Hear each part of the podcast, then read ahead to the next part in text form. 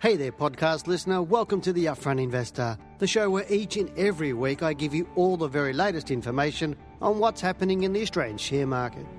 For more information, products, services, and detailed show notes with a transcript for this podcast, head over to wealthwithin.com.au and click on the News and Media tab in the navigation. Now let's get into it.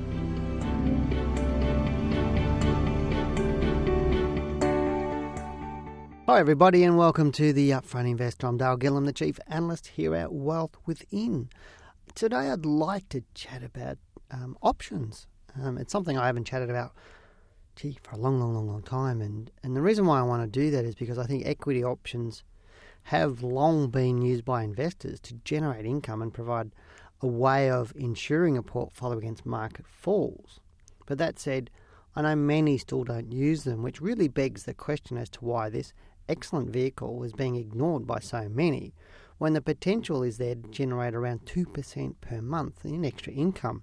Now, if you look at this over a, over a whole year, then this sort of return can really add up, and it's, it adds up to over 20% a year if you look at it from that point of view. So it's a really good vehicle to actually look at. Um, and I know some of you don't may may not really understand what options are, and I'll, I'll cover that in a minute. Um, and it's sort of like even in the bull market prior to 2007, it's like margin lending. I know when I was doing live seminars back then, uh, pretty much every seminar, if I asked people who use a margin loan, still only 10% of people use a margin loan, even in the bullish of bullish markets. So, to me, a lot of people don't understand a lot of things. So, for the first, or for the most part, I believe people do not use options simply because they do not understand the vehicle, and therefore do not really understand the ease of creating an income stream from them. Now, some of this lack of um, understanding may come from the fact that in the past they've been really touted by a lot of spruikers as a way to get rich quick, um, and that often scares a lot of people away.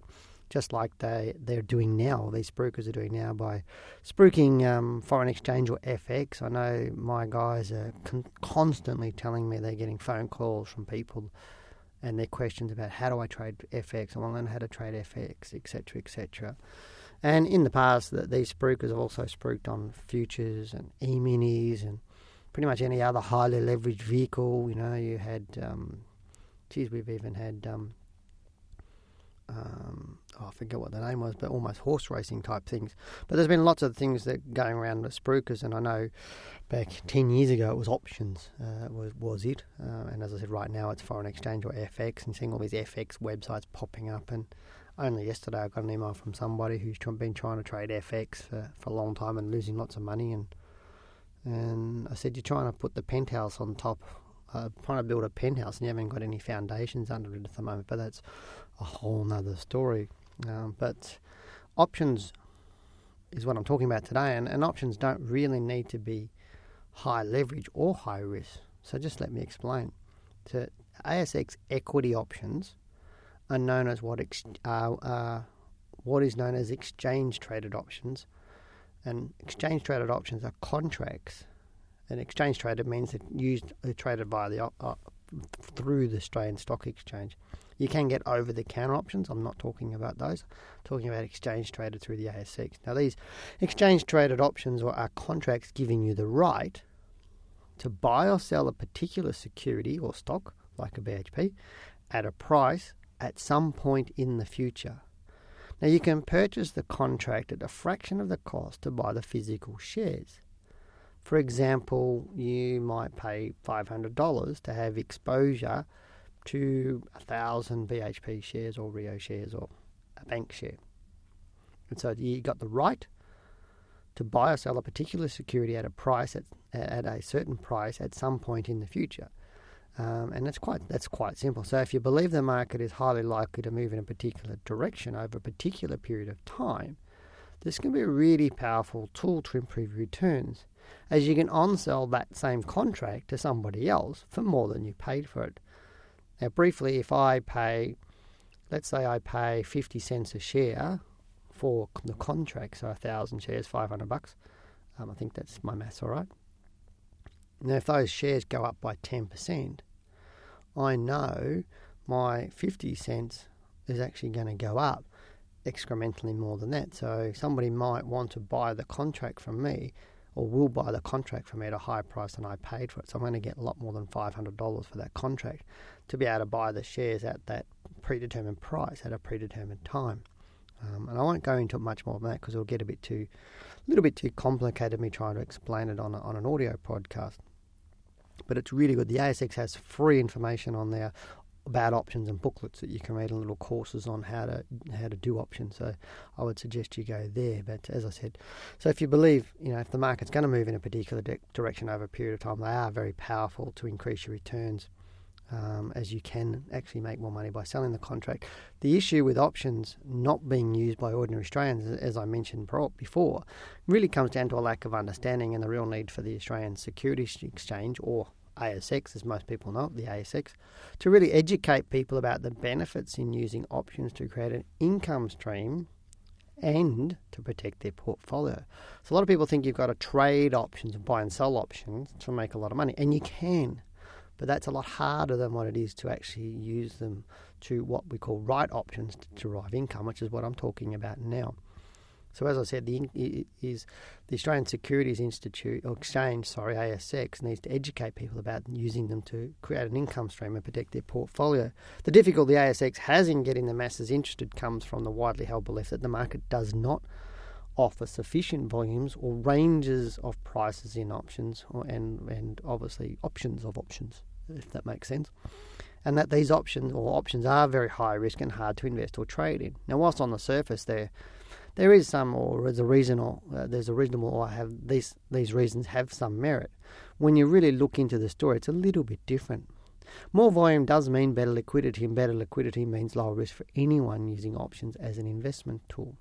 Obviously, as a, as a trading tool, more liquidity means you get in tighter pricing, like you do on shares, and therefore it's it's also um, that ma- higher liquidity is, is obviously better for a trader because they can easily get in and get out. The less liquidity makes it harder. Now, the GFC saw the value of equity options traded fall to around one quarter of the pre GFC levels, and since then, whilst activity has improved, it has failed to fully recover to pre GFC levels because people are still wary of the market at the moment. That said, market makers are required by the ASX to provide a market for options, and so whilst liquidity of some is of some concern, it can be managed successfully with a little education. In the past, uh, I've traded Australian options with really good success, and I know we have students who use them to create a very good income streams in their retirement using a few simple strategies. And I, and I know, I, I personally know one of our students that makes something in the vicinity of three to five thousand dollars a month in income just from writing options on his portfolio. He's retired, he, he gets his income from that. So, may I say that those of you looking for something that will give them a little extra, it might pay to do some investigation into this area. Now, recently I caught up with uh, uh, for a friendly beer with Graham O'Brien, who's the manager in um, equity derivative sales at the Australian Security Exchange. Uh, whilst I was doing that, whilst he was in Melbourne, and we've we've done that over a few times over the years. I think I've known Graham nearly ten years now, and he informed me that a lot's been done over recent years to lay the foundation for creating a better market in exchange traded options for investors. Now, his first, he said the first step was to make options more accessible to investors and self-managed super funds by bringing contract sizes into line with international markets. Now, changes included reducing the size of each options contract from representing 1,000 shares to only 100, so which means that the options are now much easier and cheaper for ordinary investors to get into. For example, if it was 1,000, if you're wanting to do that on, uh, let's say, write covered calls on Cochlear, which was at 70 odd dollars, you needed a thousand times seventy dollars, so seventy thousand dollars to get one thousand shares to be able to write. Um, and that wasn't necessarily in the ballpark of a lot of people. Um, BHP, you know, at thirty-five dollars a thousand times thirty-five is thirty-five thousand dollars to be able to write a thousand options. Now it's only one hundred, so you need only one hundred by thirty-five, which is three and a half thousand dollars to buy one hundred BHP shares to be able to write call options on that to make income from that. So that's what we're saying is it's making a lot cheaper now for people and easier for that sort of stuff. And there's a lot of brokers out there to help you do those income streams um, they are professional brokers doing that.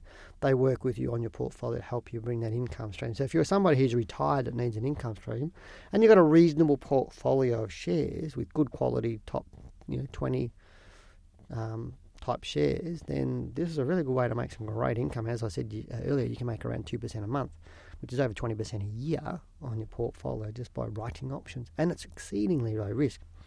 Now, further, one of the biggest improvements which ASX negotiated with market makers of options was to increase the offering or the amount of options on offer um, for your, improving your options on your options. This has uh, really seen an improved liquidity, and we may soon uh, soon see brokers offering discounts on commissions, and uh, which can only help more. And Graham also uh, said to me that in June the ASX had launched a national education campaign aimed to really demystify options and demonstrate the benefit to retail investors. And if you need further information, just go to the ASX website. You just go into options. Yeah, there'll be one of those tabs there on, on the options website. And I suggest you watch this space as it could really prove profitable um, if you take the time. As I mentioned, the ASX website has free booklets, education, everything else. You don't to write options. You don't need to do any courses or any expensive courses. You don't need to do all sorts of whiz bang thing. You just need to find a good broker, and there's some couple of really good ones around. If you need a, a hint, let me know, and uh, we'll put you in the right direction. But now to the market before I wrap up. Now for the Australian market, the months of July and August really seem like polar opposites. It's it's like like opposite twins almost, you know. Um, in that July was strongly bullish and was looking fantastic, and like we were going to scream up to our targets. But having finally broken that 5,600 point barrier that we've been talking about for so long.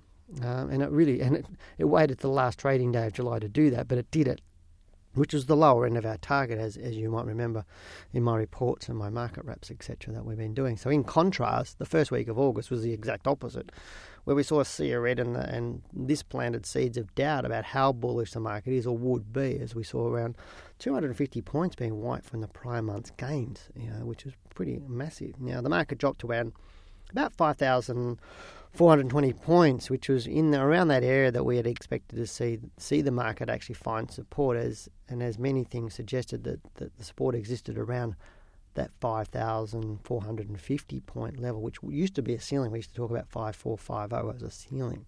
Now, all this level, although this level was taken out, meaning the 5,450 points was taken out as it dropped to 5,420, um, but the bulls quickly came back into the market and really pushed it back right above that 5,550 point level and recovering much of the prior fall. Now, moving forward, which is really important, if the market can stay above this sort of 5,540 point level in the short term, it really does increase the probability for further rises through to a new high. And as we mentioned in our past, eh, or in the past, our target has always been that you know 5,600 to 5,800 points.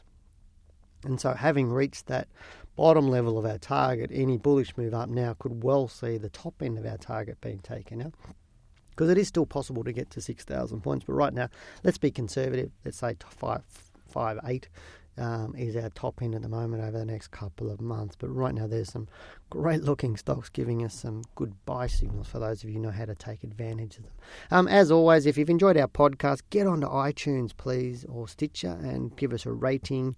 Um, on there and leave us a little testimony. I'd love to see. I know we've mentioned this a few times in these podcasts, but get out there and do it because it really helps us to give. It helps us to keep these free for everybody. So because uh, we're getting more inquiries from people. If you've got any questions you'd like us to handle or subjects you'd like us to talk about, let us know. Drop us a line at info at wealthwithin.com.au and Blake, Janine and myself happy to answer that on Talking uh, Wealth, our Talking Wealth podcast. So get in iTunes, Stitcher, put us, give us a, a rating and a testimony. I'd love to hear that. And I look forward to chatting with you next week. You've been listening to, uh, or this is the Upfront Investor and you've been listening to Dale Gillham here um, the Chief Analyst at Wealth Within. Take care. Good luck. Good trading.